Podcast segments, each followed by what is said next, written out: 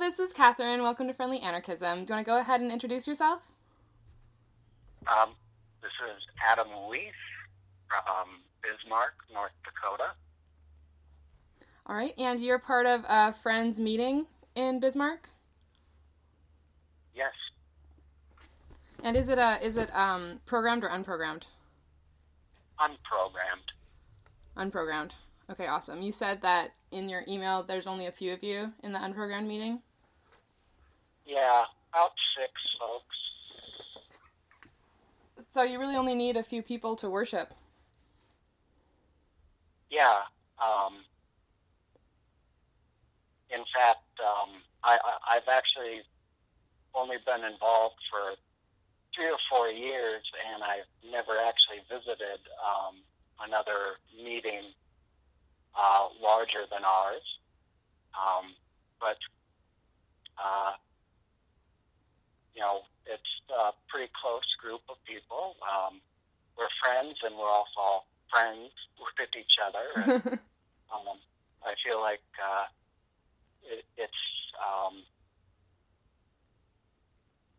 a very intimate and enriching um, group that we have together. Um, we usually have uh, kind of a study and discussion at, as well as our um, silent worship, and usually um, same people participating in both. And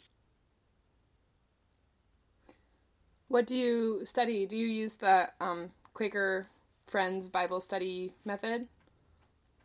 yes, we do, and in fact, the folks who um, kind of developed that um, are actually who used to be members of our meeting in Bismarck, uh, Larry and Joanne Spears.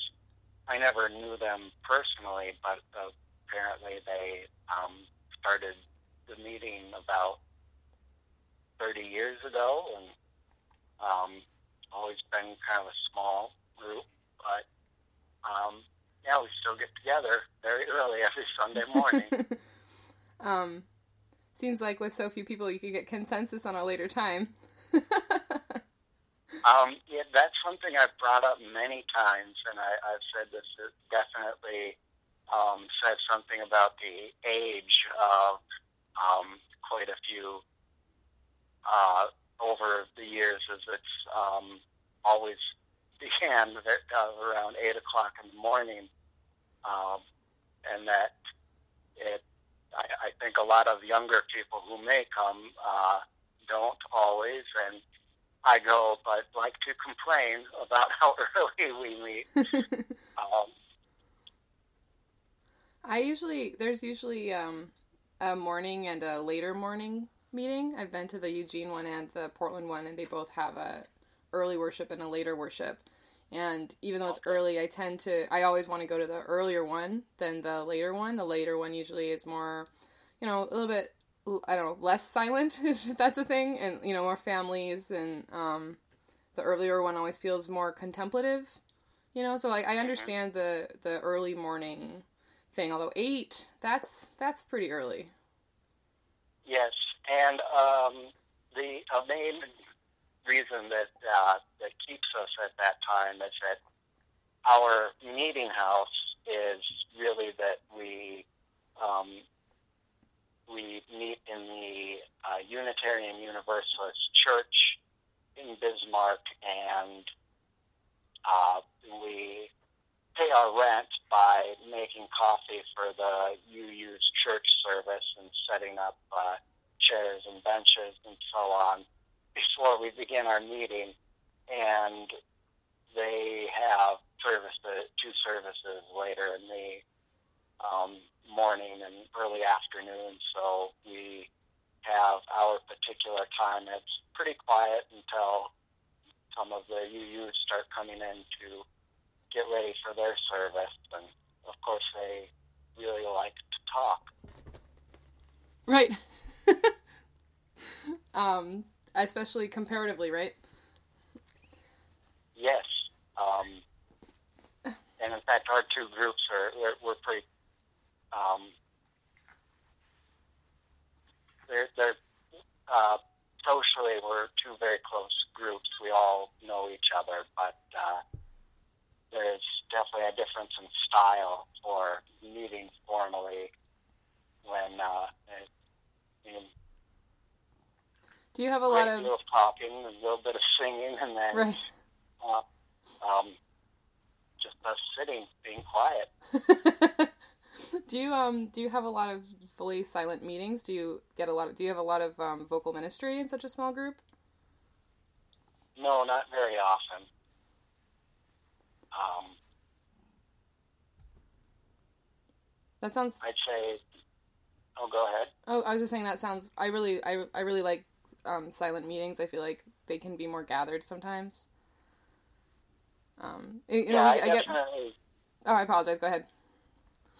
Oh, I, I, I'd say that as far as you know, a meeting that's generally, you know, not a lot of um, vocal ministry being voiced. Um, I, I feel like yeah, it tends to um, feel more gathered, and when there is ministry to be shared, that it tends to um, be something that speaks much more directly and um, is something that it's important to be said if it gets said at Mm. that point. Mm-hmm. Yeah, absolutely. Is the coffee any good in North Dakota? The coffee, yeah, that you make for the Unitarians.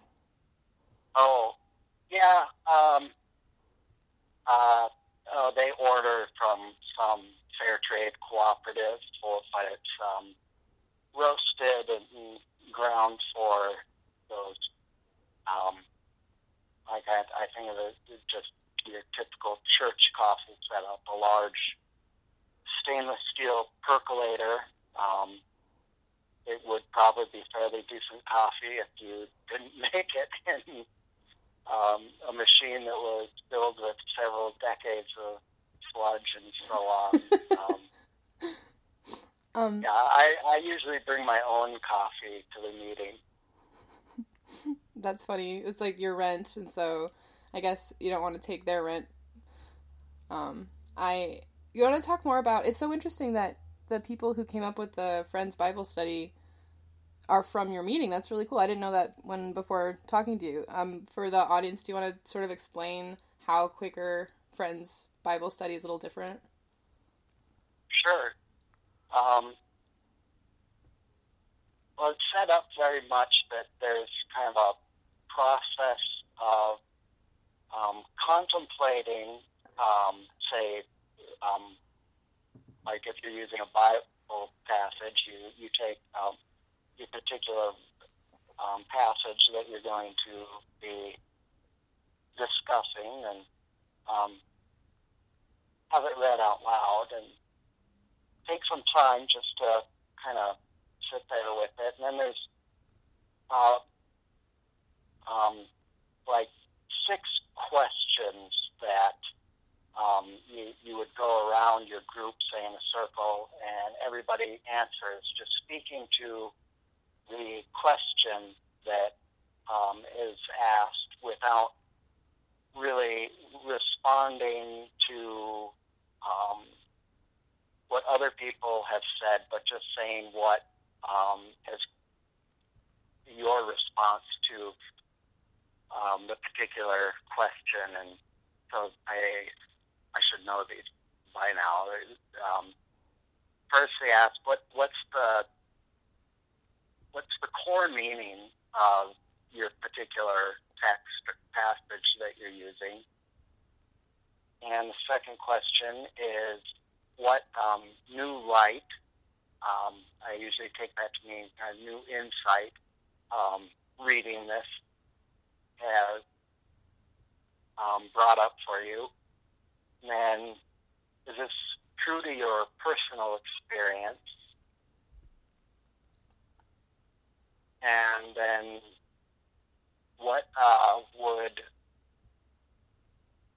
what what do you think uh, other people's, um, especially say uh, another um, religious group's response to this passage might be.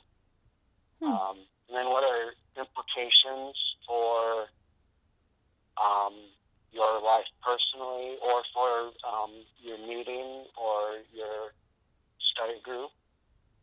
And then the final questions are is what is problematic in this passage? Mm, I like that. That's a that's a Yeah. good um, a good contemplation on that because that's not something necessarily that every religious sect would be okay with saying about biblical verse. You know.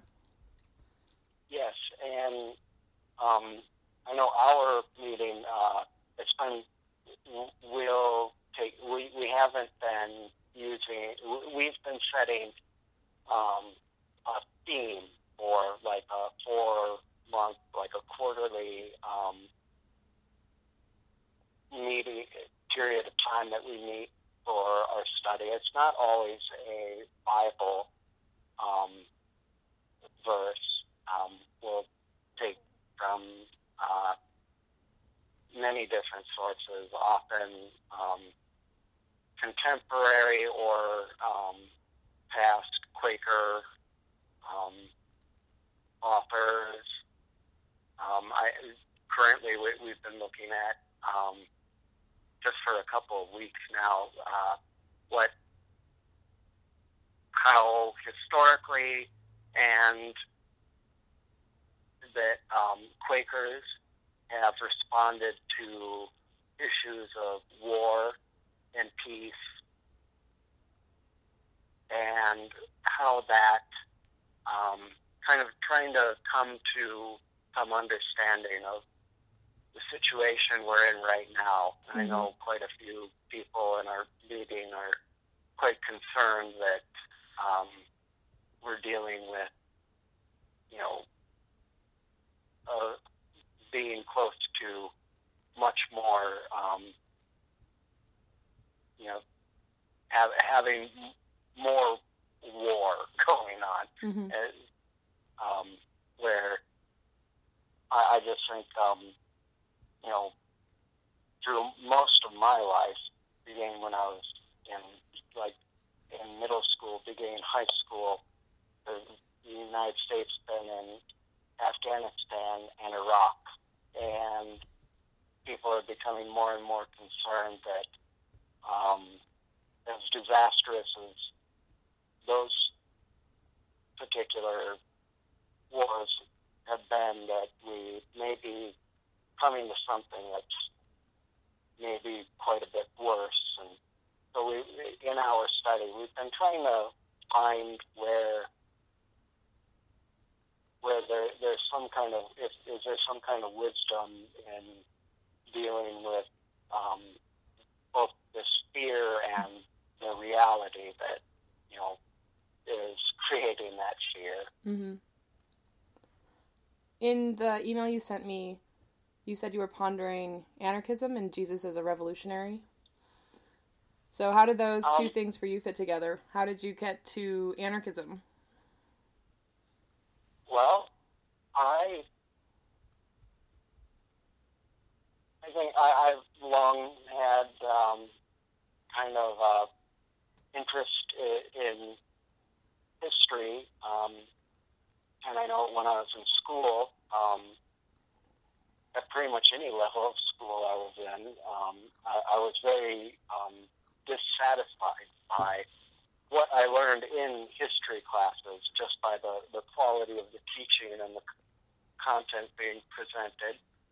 And so I quickly turned to trying to educate myself on that. And I was always interested in how conflict was carried out um, within, you know, kind of a level of civil society.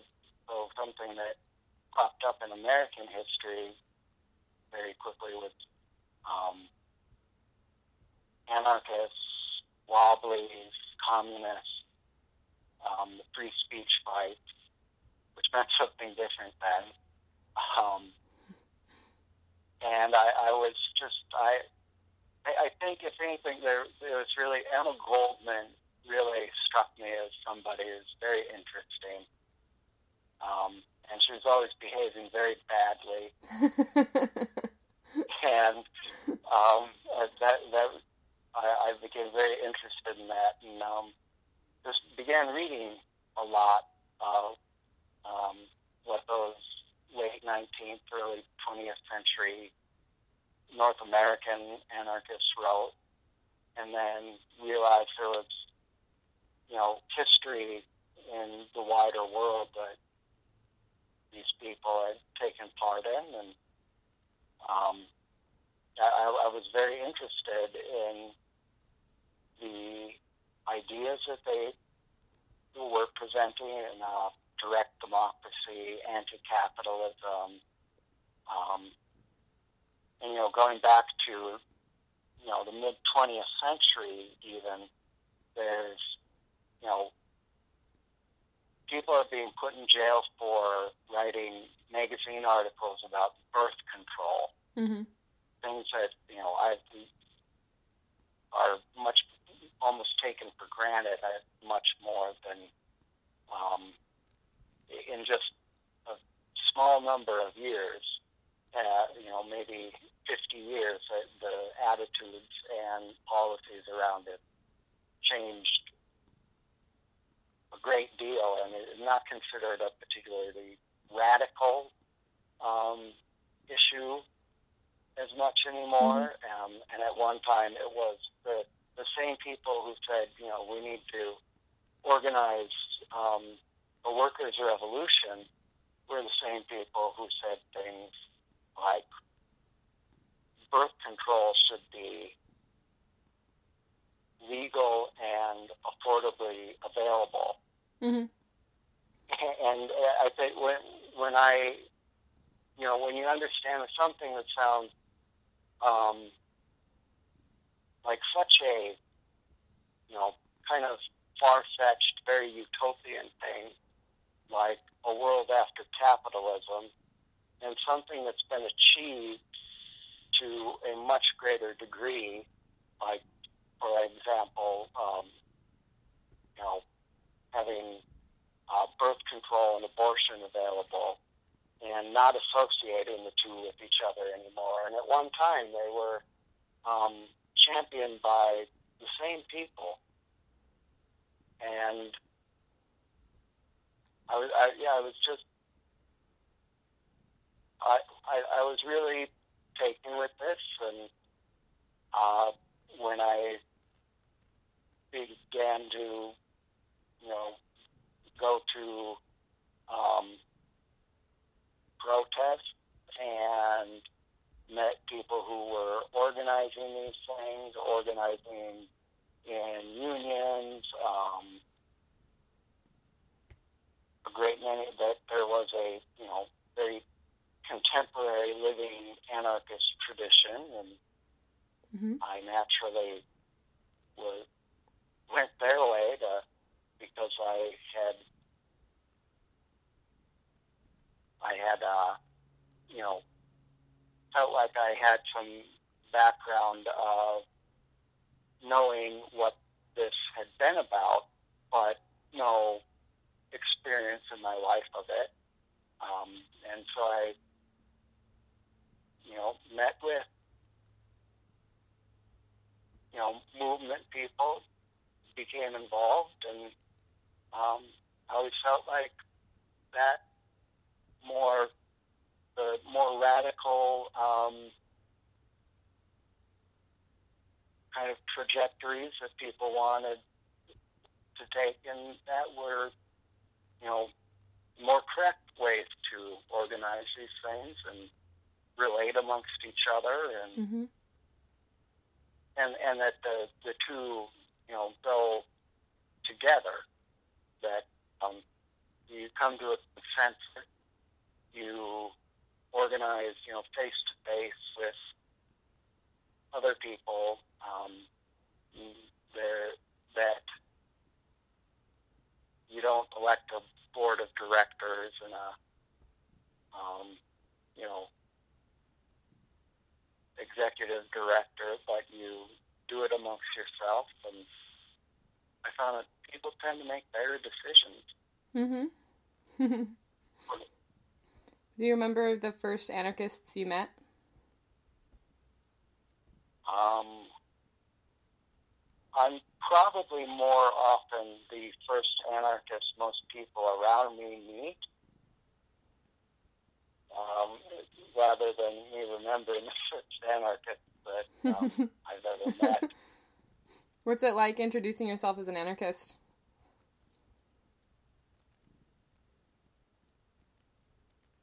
Um, I'll often uh, not introduce myself initially as an anarchist, um, if only because I, if they, I'm meeting with um, other people about, you know, there's some issue that comes up in the community that people want to do something about.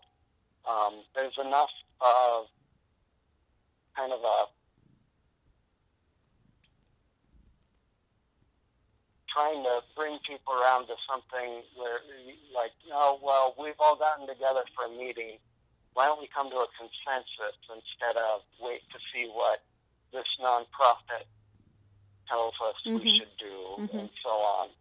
Um, and by the time that I, I found, you know, get people to like come to a consensus around the first thing, then you'd be like, well, that's kind of what anarchists talk and, and mm-hmm. um, then it'd be much more on board um, for hearing that mm-hmm. from you.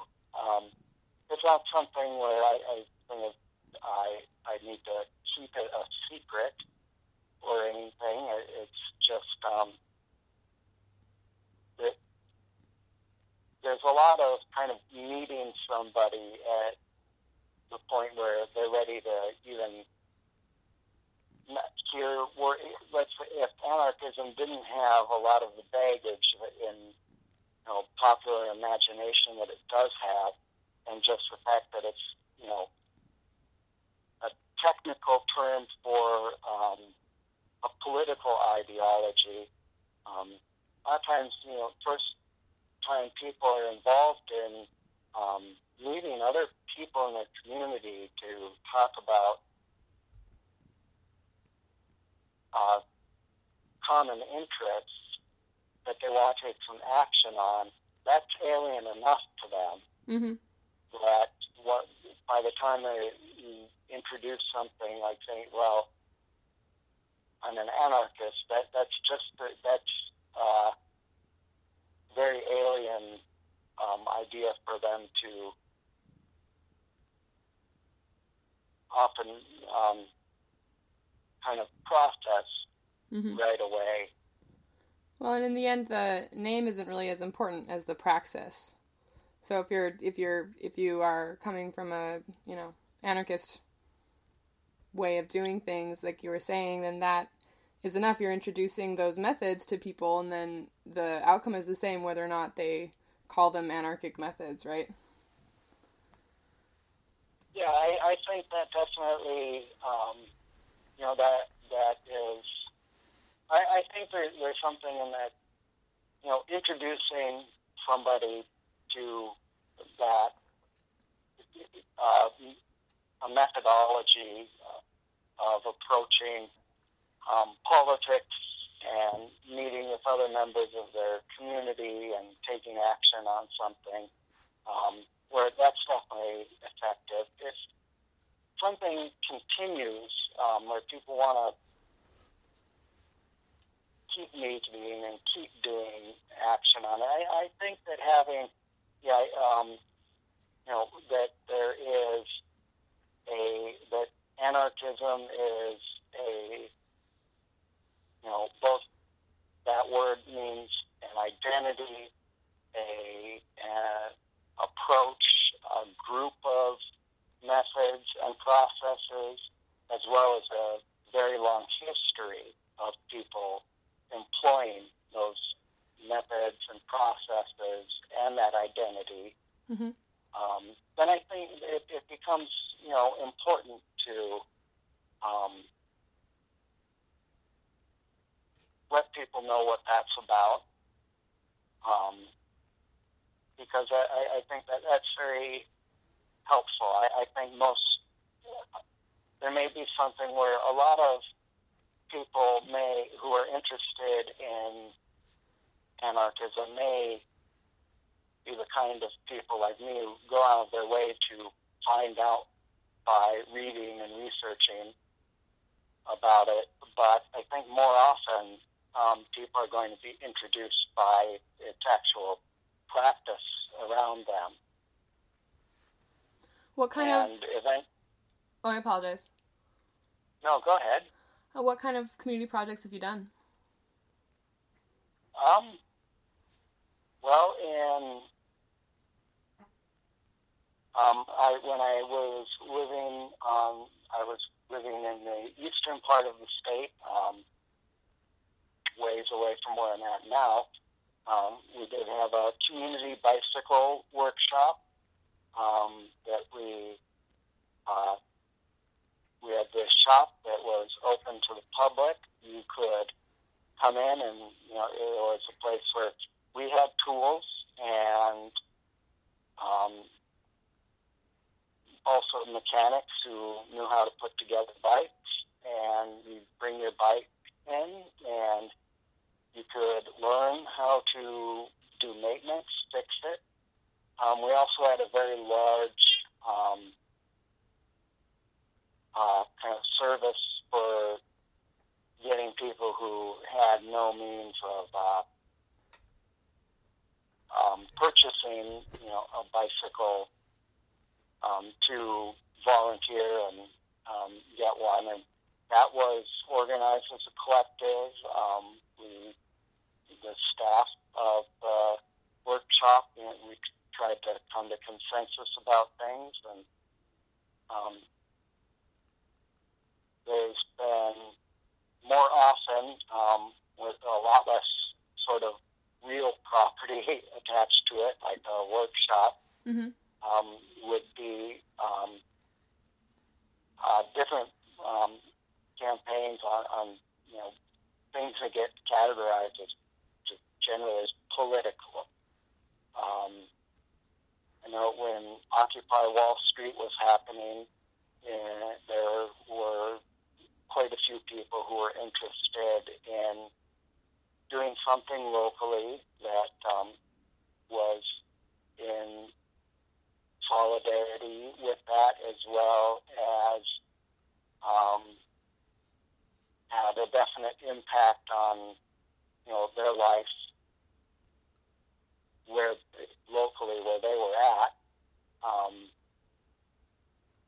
which I think is a really um, good, a, a very powerful part of all the kind of the tools that come along with um, anarchism is that it's always something that is going to be about the life you're living right now. Mm-hmm. And there, there, it, there's, course, there's, there's kind of the pie in the sky aspect of it. Like, wouldn't it be great if we had, you know, a society of, you know, instead of bureaucracy, we have syndicates, and instead of hierarchical workplaces, we have collectives, and instead of politicians, we have direct democracy. But in the meantime, you know, we trudge along day to day, um, and there's a way of maybe not making that trudging along day to day not so uh, say dismal and being so alienated from both the people around you and in what kind of action you take to um, make your life better. mm-hmm. Right now, you're Um, working. Right now, you're working on Dakota Access Pipeline stuff. Uh, yes. Um, where I'm at is we're about 40 miles away from uh, Standing Rock. Um, and the um, since last year when so many mass arrests happened, um, there there were I believe nearly 800 um, charges in the um, county court. Wow. And yeah, and, and this is a county where they're they're not up to date at all, not caught up with their typical, you know, caseload from three or four years prior Wow. to this. Um, and, and things that, one thing about Dakota Access um, and the um, movement at Standing Rock are preceded by several years of um, development of um, oil industry um, being extracted through fracking and a very large population increase in a very rural area. Hmm. Um, so everything was kind of thrown into um, no small amount of chaos and confusion prior to this. Um, and so there, there's also still things that happen um, dealing with the pipeline itself, um, often with uh, lawsuits. Um, but I've um, been more involved with uh, doing support for people who are going into um, court with a lot of times they're misdemeanor charges of uh, um, you know disorderly conduct and um, uh, just very strange, vague misdemeanor Hmm. charges that um, are, um, and, and I, I believe a majority of them so far have been dismissed. Although last month there were two people who were sentenced to jail time or disorderly conduct. Wow. that this is something that in most cases, if you're found guilty of, I believe the standard sentence is a stern talking to. is that is that in North Dakota law? Stern talking to? Um, uh, I, I don't think that's how the code actually reads, but that does seem to be how it is generally practiced. Mm. Um, in this case, the judge um, on a bench trial, so there was no jury, um, decided sent um, two water protectors to jail. Um, one for I believe she was sentenced to six days served or got time served from when she had been arrested because they they were booking people on these um, misdemeanor charges driving people across the state because the jail in locally could not fit everybody in it. And, Oh yeah. Yeah, and then um, uh, another uh, young man was sent to. Uh, I'd have to look it up to be sure, but I believe it was something like 20 or 21 days, and I am not. I, I think he served at least two weeks of that. Um, and yeah, that's jail time, near you know more than two weeks for disorderly conduct. Um, and that particular judge was brought in for these cases. Um, he, he's retired, um, and he's this prior to this judge coming on, the um, other judge who was hearing a lot of the cases was finding quite favorably for defendants dismissing charges or finding them not guilty.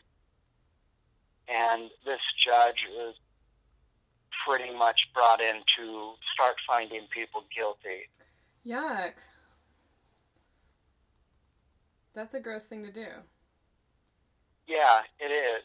Um, and, you know, this is, but the state of North Dakota just took, um, I believe it's around $18 million from Energy Transfer Partners, which owns the Dakota Access Pipeline, Mm-hmm. as um, you know, it, it's a gift um, to reimburse for expenses for um, policing of the protest when the pipeline was being constructed. Because that's not corrupt at all. No, no, this is um, uh, it, it, it's kind of beyond. Um, like you say, it, like is that corruption? It'd be like it's not even a good way of taking a bribe because you should definitely get payment up front. Reimbursed for your Not-. Yeah, you're reimbursed for your, um, you know, being a stooge of this corporation. Um, yeah, I, I mean, I would have made them pay beforehand at least. yeah. Hmm. So have They you weren't asking me though. Have you been doing um what kind of support have you been like what kind of jail support or Um, well, until we, there's a few people been in jail. Just the, these last two I mentioned um, were the first that were jailed for being found guilty of anything. Um, there are some people who are in jail pending um, federal charges mm. and so luckily in in a lot of cases we not had to do a huge amount of jail support um, and more of what I've been involved in is um, having it so that, that there when a hearing or a trial's happening um, I, I just go and the judge and the prosecutor and the defense and the defendant see that there's a local person who's interested in what's going on Mm-hmm. because a very what was it's something that was circulated a lot both in media and just in the reaction of the local community to the protests were that these were people who were not from here Mm. Who had a problem with this, which is really ridiculous considering this is going across, you know, the Standing Rock Sioux tribe's land. And who's from here more than people who are indigenous? I, I don't know how you can be more from here. Mm-hmm. Um, Mm-hmm. and uh, but you know that that's kind of that um, you know the amount of racism, uh, especially as it's kind of directed at Native people um, around here, has been a major influence on what's happened and continues to happen, and, and the um, there's also been um, much more very uh, public and vocal expression of that racism. Mm.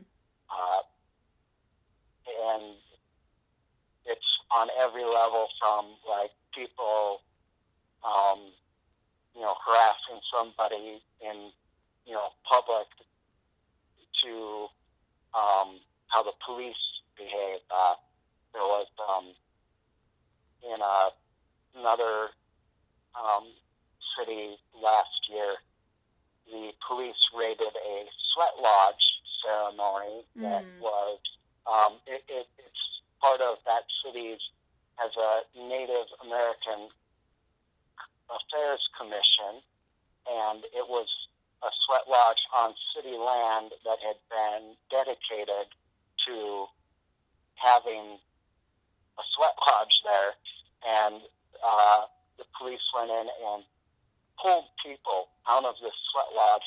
I believe this was maybe in, I think, January or February last year or last winter.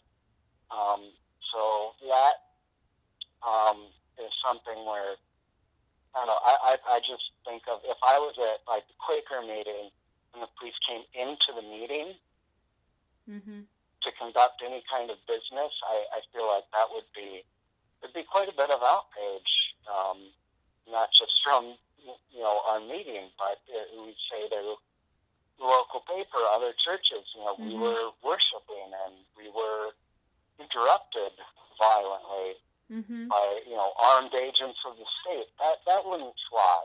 No, definitely a double standard in spiritual practice, like respecting, respecting spiritual practice. Oh yes, definitely the case. Um, Yeah, I mean, it's already it's already horrible and gross, but just add on that another level of that kind of disrespect of pulling people out of a religious, you know, a spiritual place. It's just it's just even that much grosser, you know. Yeah, and, and it's something that um, a, a lot of the response has been, well, if this cop had just known that, you know, that a sweat lodge is a ceremony, that that's not how, like, it, it, it's being worded as cultural competency. Mm. Um, and just I like- feel like it, Basic respect. Yeah, and that's something. Um, for one, in North Dakota, there are five Indian reservations on which there are at least ten different tribes, and you cannot drive two hours in any direction from any part of the state without encountering one of these reservations. I feel like there's a point where this cannot be about competency in understanding somebody whose ethnicity and cultural practice is different from the majority. This is about the, this is just about race. It, and I, I don't see how there's any way of how I- you, you have to talk so much. When, when the mayor of this town responded to that there was a raid on a sweat lodge, that the amount of explaining why it wasn't racism kind of seemed to me to make the case that it was nothing but racism. Mm-hmm. Mm-hmm. Yeah, I looked up the statistics. Bismarck is like ninety six percent white. Yes, and then there's been an influx, sort of, for the the the Standing Rock of a lot of also sort of white out of towners. Was that is that accurate? Is it how what who were the people coming out to the protests that you saw? Like what kind of people? Um, well, the first people who came were mostly Native Americans and were coming, if they were not um, coming from Standing Rock itself, they were coming from other um, reservations that were at one time um, the area that Standing Rock and about a third of the state of South Dakota were one reservation. Um, and over time, the, the more treaties and more acts of Congress um, split up that large reservation into um, smaller and smaller ones.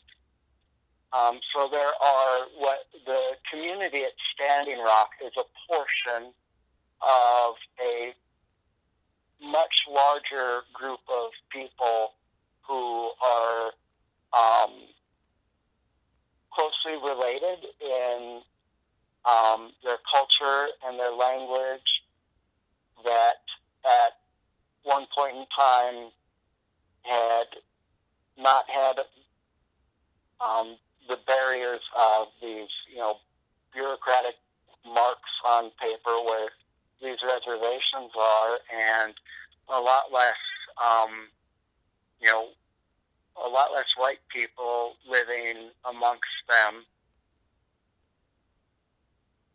And so, if, if somebody's not from Standing Rock, it doesn't necessarily mean they are not um, part of um, a community that is very close to Standing Rock. Immediately south of the Standing Rock Reservation, which um, is actually in two states. It's in North Dakota and South Dakota, and it's immediately adjacent to the Cheyenne River Reservation, which also gets all of its drinking water from a few miles downstream from where the Dakota Access Pipeline was um, installed.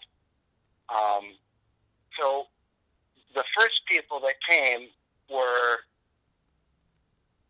really folks from Standing Rock and the rest of um, what the what they call the by the various names the Sioux reservations, which is mostly um, Lakota people, Lakota and Dakota people, and from there, um, many people who are, are involved in other environmental um, movement um, people had come that um, you know there's so much of these really frontline um, environmental movement takes place in areas where uh, in on indigenous land, whether that's in Canada or the U.S., um, and people who worked on these other um, campaigns came as well.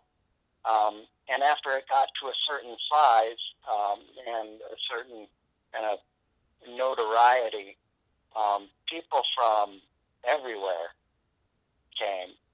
Um, in, I met people from Mongolia and Russia Wow. and every state in the U.S. and Mexico and South America and um, you know I didn't really realize this. There, there are indigenous people in Europe um, from you know far north in Scandinavia and this um, many um, uh, churches um, had people come because it, this was a um, prayer camp, hmm and they, they were invited. Um, I, I know the Unitarian Universalists had a very large presence.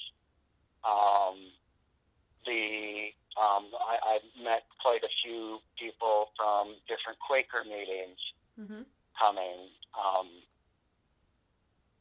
so yeah, there there wasn't like a stereotype of any one kind of place or person that came to the, those camps. They came from everywhere. You want to talk about the power of prayer for a second? Um, why, how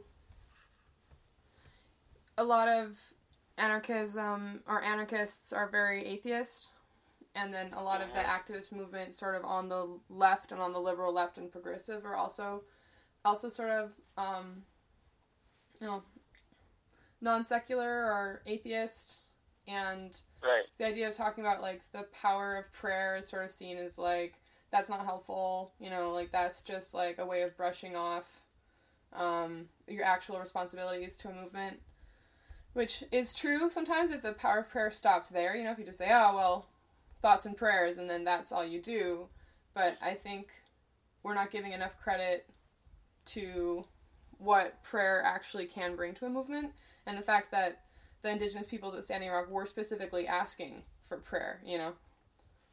Like, why Yeah. were they doing that, you know? Yeah.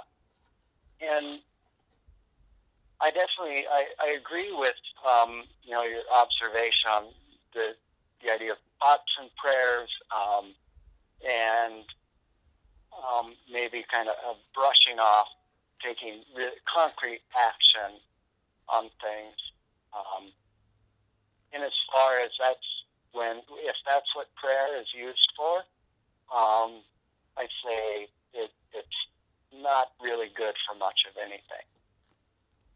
And I think that uh, most people, and I, I think I included myself in this until fairly recently.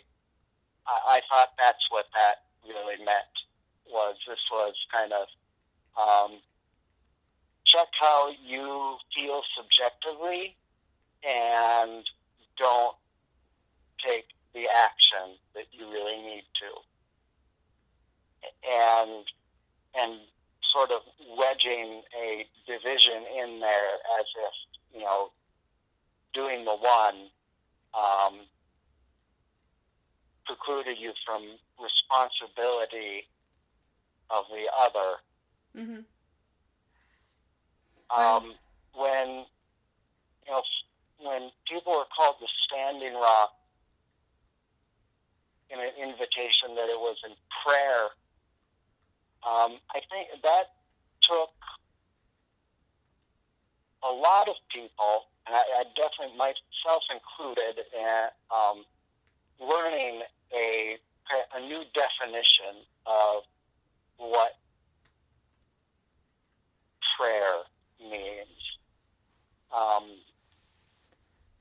I think in some ways it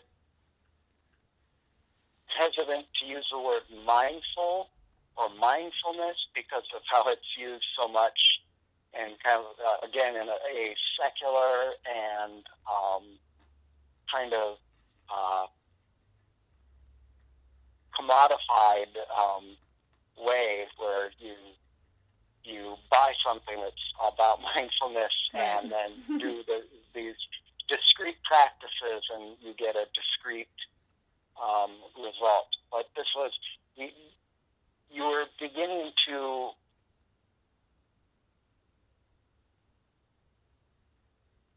all the whole of your lifestyle begins to change where you're being more mindful of everything that you're doing and um, all of the responsibilities that you have to um, it's other people. If you're in the camp, you know, it would be um, you know, your particular neighborhood of the camp, and then, you know, what if you had like a certain job in the camp and so on, as well as to um, you know, the people, to your social environment, to the physical environment, and seeing how you react, you had to interact with these things and as well as the effect that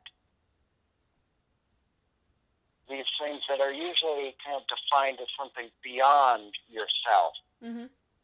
really do have an effect on who you are and what you're doing. Um, and so I know there's quite a bit of difference if, um, you know, on a, if it's a Sunday and I walk into a church and they say, let us pray, that means something quite a bit different than if I ask uh, somebody I know who who lives at Standing Rock, and they, I say, "What did you do today?" They say, "Well, I got up early in the morning before the sun came up, and I prayed." Um, there, there's a very different meaning between those two.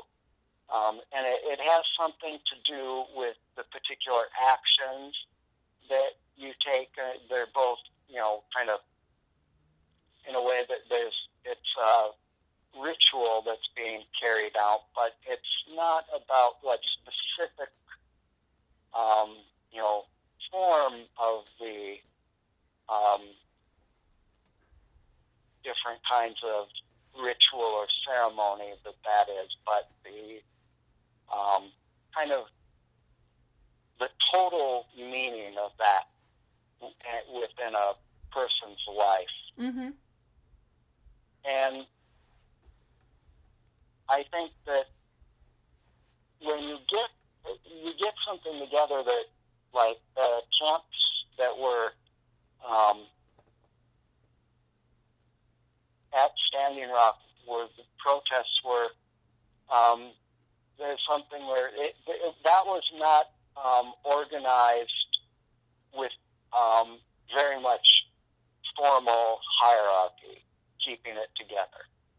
And at the same time, there was not a great deal of very conscious application of non-hierarchical um, practices, like you would say, like have um, coming from like an anarchist process uh, mm-hmm. of trying to get um, a consensus and you know sending people up to your spokes council and so on. But it came from a there was definitely um, a cultural basis that came from uh, Lakota and Dakota culture that is very um, decentralized um, and that had to work not only to organize the camp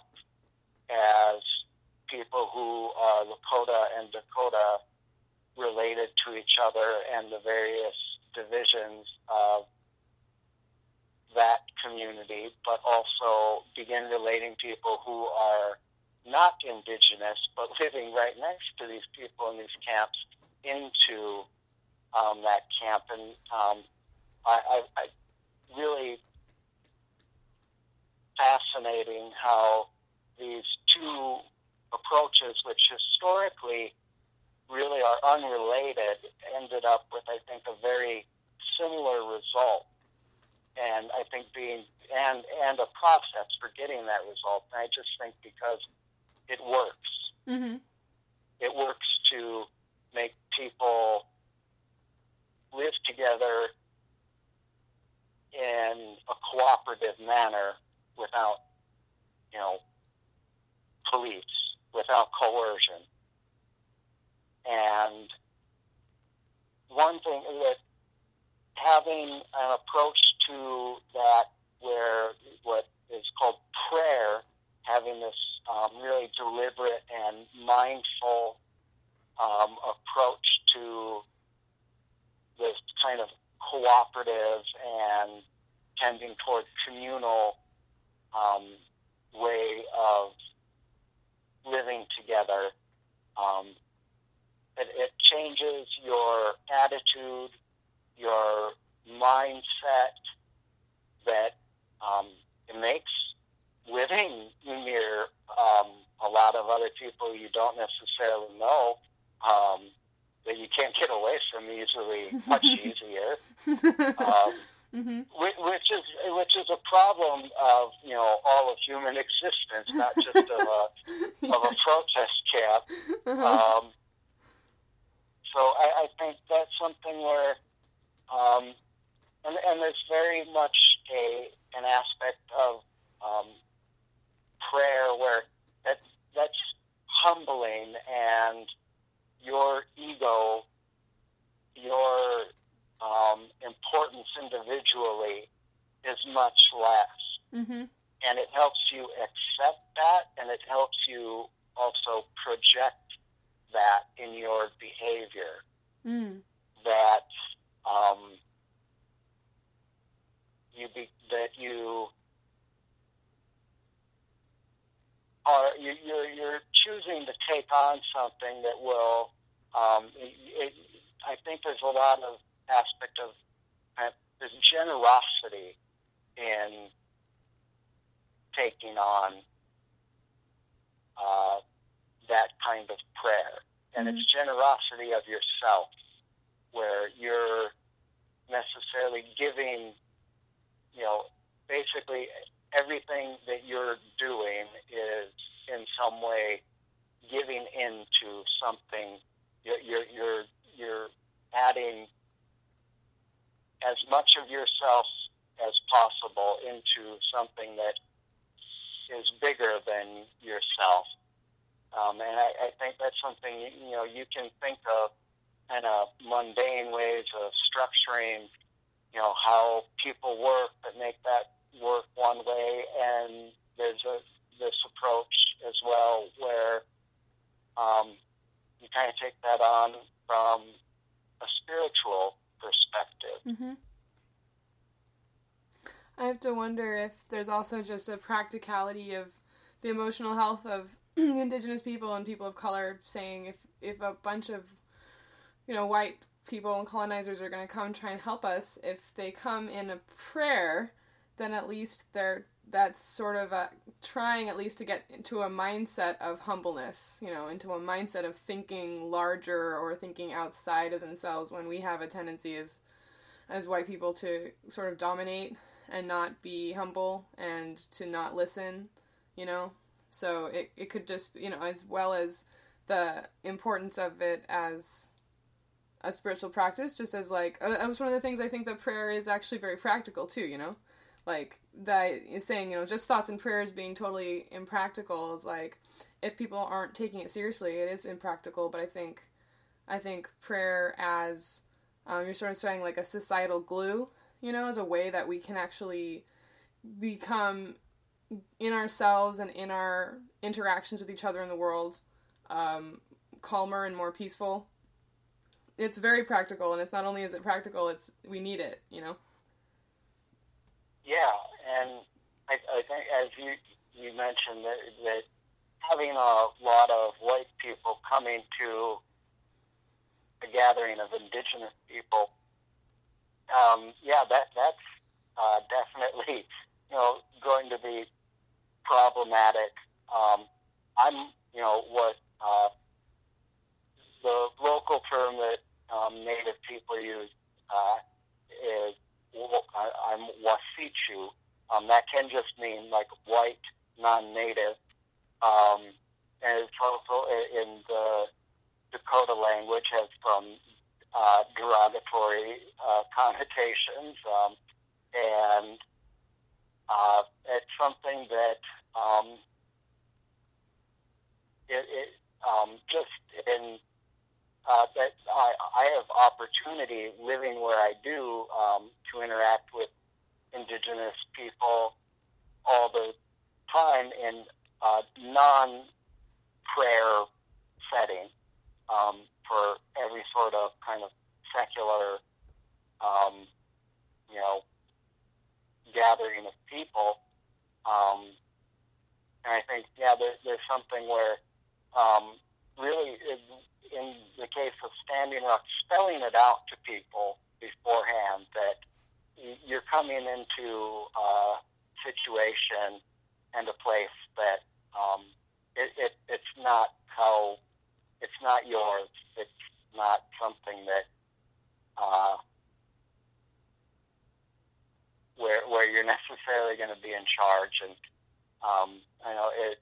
One way it was articulated to me is um, for leadership through service um, was one phrase that I heard used a lot, and meaning that instead of uh, you know kind of organizing things in the um, make the decision kind of way was um, no go cook the meal, go clean the toilets, mm-hmm. um, go do the unglamorous things that need to be done, mm-hmm. And you will be contributing in a more important way um, than even though it, it's not important in the way that um, you are, that I think most people kind of privilege, um, you know, uh, leadership and making a contribution. Um, and I, I, I mean, I think for white people, that's a good place for them to hang out for a while. um, we've been we've been ignoring that for a very long time. Yeah. As that that's you know a thing that it always has to be done. Yeah. Um, yeah. And it ends up being done. Um, why don't we pay attention to what it's like to actually do that instead of so many of the things that we've decided to both culturally and through and politically um, give status and power to, um, which you know may not in fact be where real status and real power come from. Mm-hmm. I love hearing about all of people's, you know, quote unquote little projects. I think they're so important and they they're the what make up the fabric of a good society. You know, I have a friend who just knits hats just all the time is knitting hats for people for um, unhoused people in the community and it's like there's not a lot of prestige that goes along with that you know it's just sort of you know she just sits at home and knits or knits while she's doing different things but um, that's Yeah. so meaningful you know and you know cleaning toilets cleaning toilet because it needs to be done and it's meaningful to someone because it's it's doing labor that somebody else then doesn't have to do so you're taking labor off of somebody's hands you know so Yeah. um, I think uh, concentrating on all those little pieces of service can be hard because especially if we have egos, so that does come back again to prayer and trying to like stay humble, you know. And um, I have to do that, you know. I I think I think I think we all do. Spending deliberate time, you know, intentional time to be humble and to appreciate all of those small acts of service, you know, is what's gonna help help in the overall, you know, and I think help in the short term too, just in those interactions with um, people who have less privilege than you do, you know. Yeah, and I there there's something I think that happens kind of when, you when you stop to concentrate on these, um, you know, yeah, these things that we think of as kind of smaller acts of service to things. Um, you you when you pay attention to what your own doing of these things, you begin to appreciate what other people do along those lines as well, um, which I, I think is really important when, you know, there's a lot of, like, currently I only have to clean like one toilet at my home that I'm the only person that uses. Um, but I definitely like that I know that that's something that needs to be done. I know there are people in my community that like that's what their job for making a living is. And you know, when you you don't have to have you know a really prestigious, high-paying job to kind of quickly forget that that's a reality of what needs to be done. Um, I think that you know it, it helps in a certain way of you know kind of your imagination and your empathy.